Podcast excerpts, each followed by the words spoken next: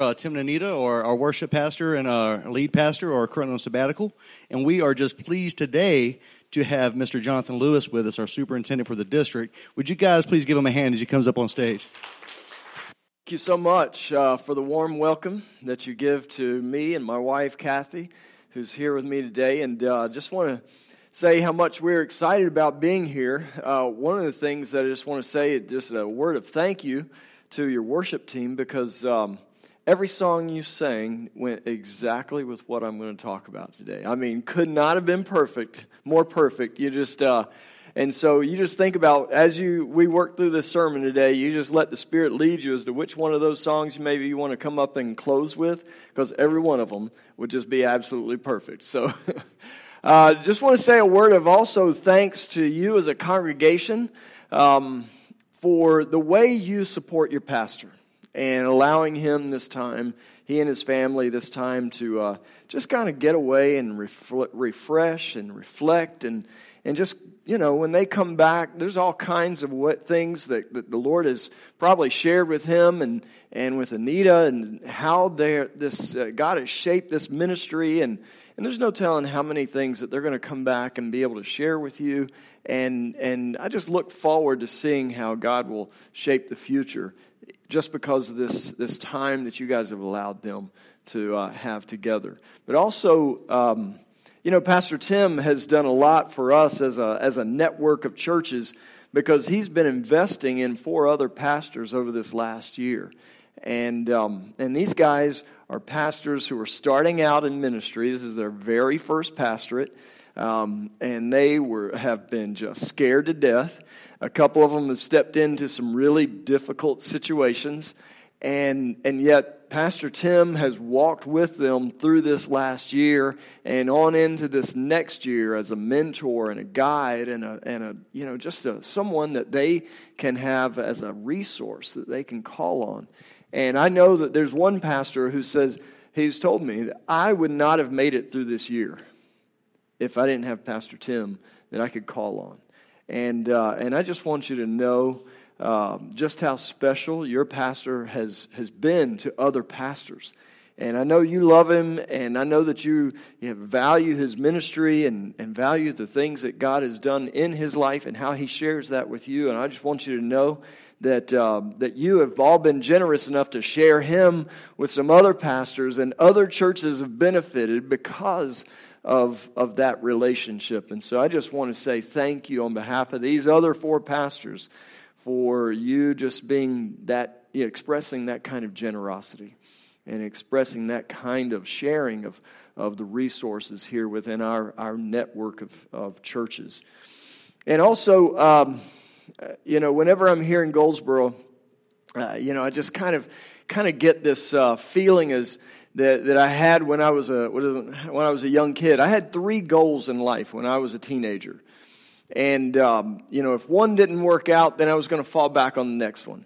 So the first the first dream was that I was going to be a professional baseball player, and uh, that's what I wanted to do for the rest of my life, just play baseball. And, uh, you know, that didn't quite work out. But I had another fallback. And uh, the next one was that I was going to be a drummer in a rock band. And so, uh, so you know, I played the, my desks and the steering wheels and drum sets and congas and all of that all my life, but uh, I never have stepped into the rock and roll drummer world just yet. But maybe there's still time. But then there's that other dream is that um, I want to be a fighter pilot. And so every time I'm here in Goldsboro, there are times when I'm here at meetings during the week, especially, I've told my wife it's, it's really cool being here during the week because you're here in the church and you hear the planes coming right over you. And, and there are times I'm sitting here in meetings that I've said, Excuse me, I got to go outside. and I just want to watch them go over. I, I just love seeing that. I know we have uh, probably have some Air Force personnel, maybe retired or whatever, here today. Thank you so much for all that you do. And uh, just one of those, uh, you just kind of inspire uh, all of us in so many ways. But, um, so, all of that being said, I also want to share with you an interesting story. This, all this has nothing to do with a sermon. I'm just kind of telling you who I am and just some thing, unique experiences. Last, uh, last summer, my wife and, and her family, we had been talking for years. We, we they're from Puerto Rico, and so family members having come from Spain, we, we said, one of these days we want to go to Spain. We want to Spain. We finally planned this trip of a lifetime. And the first day there, we started our journey out in Madrid, the capital of Spain. And so we come down and uh, we, we go out to where we meet with a, probably about 50 other people who are going to get on a tour bus and tour the city and all of that. And so, as this group of people were walking up towards the bus, I hear them talking, and they're talking about, hey, I asked the person at the restaurant for some sweet tea. And I thought, they got to be from the South. and so I asked them, you know, you guys are from the South. I heard you talking about sweet tea. And I, where are you from? They said, Goldsboro. and I said, really? I got a friend of mine who pastors a church there called Hydrant Church. And he said, Oh, yeah, we've been there, the guy with the beard, right? so, uh, so yeah, they, I meet somebody in Madrid, Spain, who has worshiped here with you guys. Oh, yeah, they're really nice people. So, uh, so that's kind of a cool connection all over the world. You just can't get away from Hydrant Church. You know what I mean? Wherever you go. So, um, so all that to say, just uh, thank you so much, uh, just for giving me the opportunity to come and, and be a part of your ministry and to share and, and all that God is, is doing and accomplishing here. I want to just start out by saying that the, the, the title of my, my talk today is that, is for, that for Jesus to become the center, uh, for Jesus and only Jesus to be the center of our hearts and our lives. You know, we live in a world today, you know, social media is kind of really dominated and influenced and impacted the way we look at our lives. And even to the point where we kind of feel like we, we have a couple of different lives we live. Uh, we have our social media life, and wherever it is that you post the pictures of the great food that you're eating or the great times you're having and the good times that, that are taking place with your friends and things like that. But oftentimes, there's this phenomena that, that is taking place in the world in which we live, in that we have this, this Facebook, Instagram, Twitter world in which we display to everybody else. And it's all together, it's always happy, it's always smiling and having the best of times. And then there's this other, more personal inside world. It's, it's actually the real world. where we live with this sense of insecurity and fear and this sense of anxiety and all of these things that are taking place. And we work hard to make sure that the presentation to the rest of the world is that it's all together, it is all good, and everyone is having a great time. Well, the real world is something totally different. Well, Scripture is constantly pulling us back to what should be the center of all things, and that is Jesus Christ. And today I want to call your attention to Colossians chapter 3. Colossians chapter 3. It's just a powerful uh, understanding of what it means to have Jesus Christ at the center of our lives. And I'm going to walk, our, walk us through this little by little as we work through this, uh, through this portion of, of Scripture today. I'm going to read the first four verses. It says, Since then you have been raised with Christ. Set your hearts on things above, where Christ is seated at the right hand of God. Set your minds on things above, not on earthly things. This is a wonderful portion of Scripture because it really kind of sets us in the frame of mind and an understanding of, of really where it is that our mind should be. And, and really, it has shaped how we look at salvation, right? Because, in the sense that, that when we talk about salvation and we talk about an experience with Jesus Christ, the experience of forgiveness and all of those things that come with it, we understand that God has done an amazing work in us. I mean, He has changed us, He has forgiven us. And, and we've come through the season of, uh, of youth camps and children's camps and things like that. And one of the most important aspects of those children and youth camps is the ability for children and teens to accept Jesus Christ into their hearts. And, and it's a wonderful experience of helping them to see that even as a young person, that they are able to take their eyes off of the things of the world and set their hearts on Jesus Christ at a young age, begin to shape that frame of reference because we need that all through our lives. And so when a person accepts Jesus Christ, it is the beginning of, at the, of what we hope to be a lifetime of taking their eyes off the world and putting their eyes and their focus and their heart on Jesus Christ. When we talk about a, an experience of, of salvation, we, we use a term called being born again. And so, in the sense that you have been born again, that is a new life that has been generated. It's a new life that is before you, right? And um, we used to sing an old hymn, and it said it would say, "There's a new name written down in glory," you know, because it's something new. A new life is being born out before you, and all of those things are new. Everything is now lying before you in newness of life. That's what salvation means. However, there's a, there's a phrase that, that is thrown in here that, that kind of stops us dead in our tracks. Because we have to realize that in the midst of this newness of life, something else has to happen.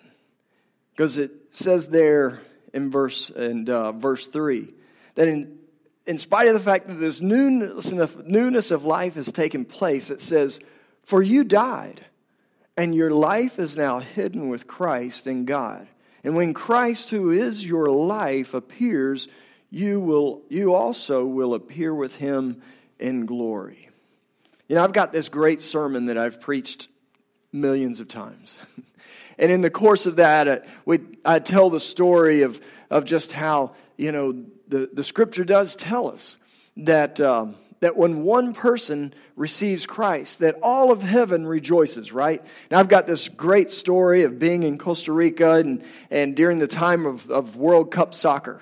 And, uh, and they're playing uh, in, they're actually, the, world, the uh, Costa Rican team was playing in England. And so, uh, so it was like 2 o'clock in the morning when they were playing Brazil. And you can understand now just kind of what the fever pitch was in Costa Rica when these two teams were playing together. And Costa Rica scored first.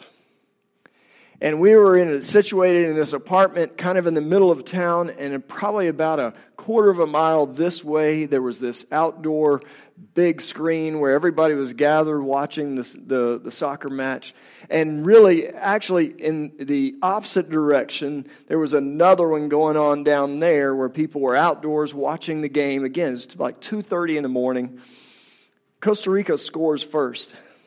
And suddenly, you could hear the whole city erupting together in. And I walked outside, and you could just hear everybody from their apartment complexes, from the outdoor places where they were celebrating. And they're just shouting this amazing goal. And I've told people this is what happens when you accept Jesus Christ into your life. A banner goes up, and Jonathan just accepts Jesus Christ, and all of heaven says, Yes. I love that story. But when I read this, I get an, a, a different dynamic. Suddenly, I have to realize that in the midst of all that celebration, a death has to take place. And suddenly, everything changes on the inside. My, my mood changes because, as much as we love celebration, we don't like death. he says, But you have died. A death has taken place. You see, Jesus not only accepts your forgiveness, but, but the realization is that you, you have to die. He says, when Christ, I mean, he says, for you died, and your life is now hidden with Christ. That is a powerful reminder of the realization that when I come to Jesus Christ and, and I seek him out in forgiveness, that, that he receives us in his grace but something inside of me has got to, to die, and that is my will. That is my desire. That is everything that I have hoped for for me has to surrender and bow to the will of God in, in my life. And that's the tough part.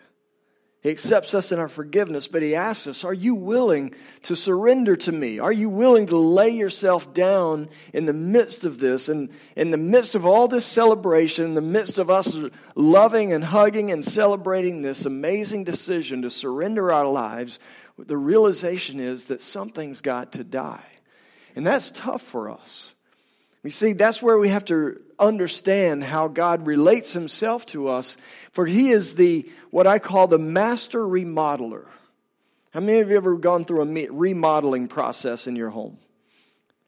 I got a few that, you know, it's an exciting process, right? You get to go to Lowe's or Home Depot and you look through all of these things and you get to pick out those new cabinets and those new floors. And, and it just, you just imagine in your mind just how wonderful and beautiful this is going to be until that day when the guys show up and they start swinging sledgehammers and they start pulling up floor and, and everything just totally is a mess. And you see, we love the remodeling process, but we don't like the mess. we love for God to do the remodeling, but we, we find ourselves saying, But God, don't touch, don't, don't touch this. Don't touch anything. Don't destroy anything in the process. Don't make a mess. Don't turn my life upside down because I, I really don't want to deal with that much inconvenience. In reality, in order for us to truly die, in order for us to truly understand what this means, we've got to come before Him and lay everything down. So, what does that look like? Well, Scripture is not going to leave you in the dark on that because the Apostle Paul, he continues in his writing and, and, he, and he gives us an understanding of the kind of things that have to die. And so he says very clearly, Put to death, therefore, verse 5, whatever belongs to your earthly nature. Everything that belongs to your earthly nature, that's got to die. And so, and so he even makes a list. he goes right after the things that have to die. And the first thing, sexual sins, bam. and you realize, you know, not a whole lot has changed from then to today. You know, human nature is really the same. And so the same things that were, that were warring against people back then are still warring against our spirituality. Sexual immorality, imperfection, uh, impurity, lust, evil desires, and greed. He goes right after all of these things greed and making an idol of yourself and your own desires. Verse 6 is Because of these, the wrath of God is coming. You used to walk in these ways the life that you once lived, but now you must rid yourself of all these things. And even goes on and, and turns, uh, uh, amplifies things. And he goes after those issues such as anger and rage, malice and slander and filthy language. Man, did he have to say that? Someone asked me one time when we were playing golf, and I don't play golf very often, so it, you know, really kind of amplified, you know, it was important that they pointed out this distinction. They said, Pastor, you don't cuss when you play golf. And uh, I said, Well, that's because you don't know Spanish. no, the realization is that everything in our lives, everything in our lives it has to be surrendered. He goes on to say, Stop lying to each other. He mentions it like these are the things that are the most common things that we have to do. And he goes on and keeps on listing things. And do not lie to each other, since you have taken off your old self and its practices and put on a new self, which is being renewed in the knowledge and the image of his creator all of these things. These are the things that we've got to stop doing. These are the things that have got to die. These are the things that have no place in the body of Christ. But they're very, they are the very things that oftentimes we just kind of put up with. The kind of things that impact our lives negatively, and yet we don't necessarily go through the hard work of making changes. These things never truly die. And we kind of have this mentality that somehow God understands, right? That somehow He just understands. But then he's, he's willing to say, if we will let these things die, there's some other things that will grow up in its place. He says, therefore, in verse 12, as God's chosen holy and chosen people, holy and dearly loved, clothe yourselves with compassion, kindness, humility, gentleness, and patience Bear with each other in love. Forgive whatever grievances you have against each other. Forgive as the Lord forgave you. And over all of these virtues, put on love, which binds them all together in unity. These are the things that God is promising to us that if we will let certain things die, that there were other things, better things, more productive things that will grow in its place. You see, these are the things that we have to cultivate in our lives in order to understand the Spirit of the Lord that is growing within us. These are the things that will live on within us if we will let some other things die. Because if they die, it means Jesus in His presence, His peace, His likeness begins to take over more and more and more of us. But you see, there's some words in here that that I think are really important for us to understand. He says, he goes on in verse 15, let the peace of Christ rule in your hearts, since as members of one body you are called to peace, and be thankful.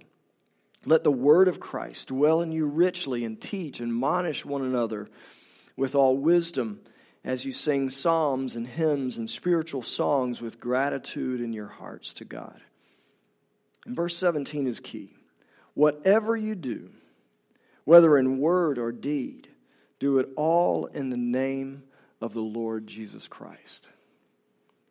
Whatever you do, let's just, I don't know if you're able to see that. I, I didn't put this, I don't know if it, sometimes people will throw those things on there as we read. I don't know if you have your scriptures with you, but it says, whatever. Everybody say, whatever. Whatever you do, whether in word or deed, say that with me, whether in word or deed. And then do it all in the name of the Lord Jesus Christ. Do it all in the name of the Lord Jesus Christ. That, that encompasses everything. I mean, everything that we do, wherever we are, whatever we do, whether in word or deed, everything is done for Christ. I mean, I hope you'll understand the impact of these words and understand just how powerful uh, they can be in our lives. For you see, we, we find ourselves fighting this battle with trying to understand what it is that God is really serious about and what He's willing to just kind of overlook. There's a cartoon book that I, have had in my office. It's, the title of the book is called Church is Stranger Than Fiction. And it's just filled with all these interesting little cartoons, funny things about the image of the church and who the church is. And there's one cartoon that has this image of the pearly gates off in the distance. And there's this long line that snakes its way back from the pearly gates. And, and you can see kind of their passing word back from the gates of into heaven and passing word back through the, this long line. And there are places where people are going, Yes, yoo and celebrating all along the way because they're going back through this line. And, uh, and what it, the caption at the bottom says that, um, you know, he's not counting Sunday nights. And it was back when we had Sunday night services. Everybody remember Sunday night services? Now, everybody had to, if you're a real strong Christian, you not only had to be in church on Sunday morning, but if you're really faithful, you went on Sunday night too, right? And so back then at that time, the realization, whew, he's not counting Sunday nights, gave everybody a lot of confidence, know, a lot of, a lot of understanding and that God understands the things in our lives. But, but we kind of apply that same logic to a lot of other issues, right? That somehow God will just understand. And we find ourselves trying to figure out what is God really serious about? What is he really taking serious? What is God really going to count for eternity and what he's just going to kind of let slide? And I know God is a gracious God, but he does look at the entirety of our lives. That as we come before him, we cannot have this, this life in church and a life outside of church. We cannot have the things that we feel like God really cares about and the things that he really doesn't care about certainly he understands every situation that we're in, but He wants us to bring His Spirit, His life into the totality of who we are. Romans 12, 1 and 2 in the message says this. So here's what I want you to do God helping you. Take your everyday, ordinary life. You're sleeping, eating, going to work, and walking around life. And place it before God as an offering. Embracing what God does for you is the best thing that you can do for Him. Don't become so well adjusted to your culture that you fit into, into it without even thinking. Instead, fix your attention on God. You'll be changed from the inside out. Readily recognize what He wants from you and quickly respond to it. Unlike the culture around you, always dragging you down to its level of immaturity, God brings the best out of you and develops well formed maturity in you. So, this is take your everyday life, your ordinary, you're sleeping, you're eating, you're going to work, you're walking around life, and placing it all before the Lord as an offering. It's everything. It's everything. It's everything that we do, no cutting corners. Someone said that Christians cannot breathe the air of worldliness and still be godly it helps us to understand that there's got to be this break in our lives where we, we've got to breathe in everything that God has for us and, and breathe out His presence and His likeness in our lives. And it's a constant uh, process in our lives of taking in all of Him and allowing that to live through us in everything that we do. You know, moms have a way of of, of kind of cutting through a lot of that stuff in our lives. Moms have a way of saying things to us that no one else can say and get away with it, right? And, and there's this saying that my mom uh, said to me that when I think of this, it just kind of rings in my mind. There was a time when obviously she had given me something to do, and I had done it halfway, right? And she said to me, Jonathan, you always do things halfway. And, you know, it just made me mad. It just upset me to no end. You know why? Because she was speaking the truth, right? she nailed it. She nailed me in that moment. And I didn't want to hear it because it was the truth. I didn't want to deal with it. I didn't want her to have to admit it before her, but she spoke the truth in that moment because I had gone halfway. I had probably, she had probably asked me to clean something up, and I just threw everything under the bed. Jonathan, you always go thing, do things halfway. She probably told me to dust things, and I just kind of dusted around stuff. You know, those are the things that we, we think we can get away with, and yet it's not everything, it's only a little bit.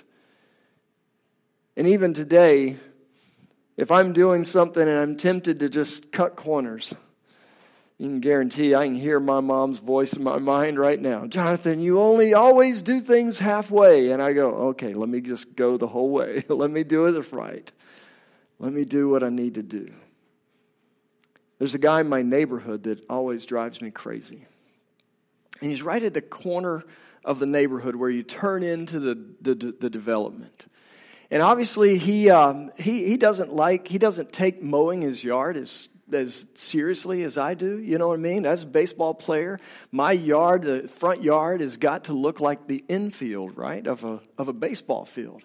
And so you got to have you know, the lines going straight and cross and diagonal and all of those kind of things. You know, it's just kind of one of those little things, those quirky things. And yet, so he gets on his riding lawnmower and he, he mows around and you know, he's got to mow around trees and mailbox and things like that. But there's this one little step he's missing. And that is, you know, if he just take his weed eater and just go around those things that he had to, that he missed, you know what I mean? Because you can't get everything in a riding lawnmower, right? Any you guys understand my, my pain here that I'm feeling? And every day when I'm riding out of my neighborhood, I think, you know, if I just had my weed eater with me, I'd get out and show him, look, you just five minutes longer, just five more minutes. This is what you see how nice it would have looked, you know? And you think of that inner turmoil that we feel when we see those times when maybe just a little bit effort, uh, more effort, or just a little extra time could have made all the difference. And oftentimes I look down, I think about how God looks down upon my life. And maybe there are times through his spirit he's speaking to me saying, Jonathan, if you just surrender a little more of your heart. Just imagine the difference we could make in, in the world around you. If you, if you could give me a little bit more of your life, if you give me these talents, if you, instead of holding on to them, if you would just surrender more and more of your life to me, imagine what we could do. Can you imagine the, the times of frustration that God might feel with me because of the things that I withhold? Just a little more. We understand that this is not about works mentality. This is not about earning our salvation and earning God's grace and favor in our lives. We see the last words there is that, or the, the one of those encouragements that is given to us has to do with the love, that love factor. For it, it really is about surrendering everything that we have, but we do so out of love right? We do so because there's this sense of love that binds all of these things together in perfect unity. Because I love the Lord, I am willing to lay myself down. Because He loves me, He is willing to take everything the good and the bad and the ugly. Because He loves me so much, in His grace, He is willing to take everything that I'm willing to give Him and with the promise that I can accomplish, He uh, can accomplish more through everything that I give Him than I could ever have accomplished on my own. And so the call comes to us. Will we be willing to take everything that we do, every aspect of our lives, and surrender that to the Lord? And that is, that is our buying groceries time. That is our online time. That is our driving time, in spite of the traffic, in spite of what that crazy person in front of me just did. It's, it's my on the phone time. It's my personal time. It's my family time. It's my work time every one of those different portions of time that we oftentimes set aside, it's taking all of that and sliding that across the table and saying, Lord, it is all yours. Today, I, as our musicians come and, and they just, uh, I don't know if you guys usually close with a song. I don't, I don't, I can't remember the last time I was here, but. Uh, but if you don't mind, I just think any one of those songs that we closed with or that, that we sang earlier today would just be absolutely appropriate. You just let the Holy Spirit lead you. But I just want to encourage you that in the midst of that, that if there's something in your heart that God has begun to say, say to you, you know what? I know that I've been a part of this area, this area, and this area, and this area of your life, but I just want you to know that there's still one more. There's still another area. There's still something else that is hanging out there. And, and just imagine all that we could accomplish, all the things that could be done in and through your life if there was just this one other. Maybe the Holy Spirit's kind of taken on the voice of my mom and and said, You know what? You're only going halfway. And maybe there's some, some area that the Spirit and the Word is kind of pointed to in the course of this and said, It's time for this to die. With the promise that I can bring something better, something better, stronger, more beautiful for the kingdom of God can grow in its place. I'm just going to be right down here, and if if by chance you just want to come and pray, I'd love to just be able to pray with you. And uh, as we just surrender everything that we have into His hands and make Him the center of our lives.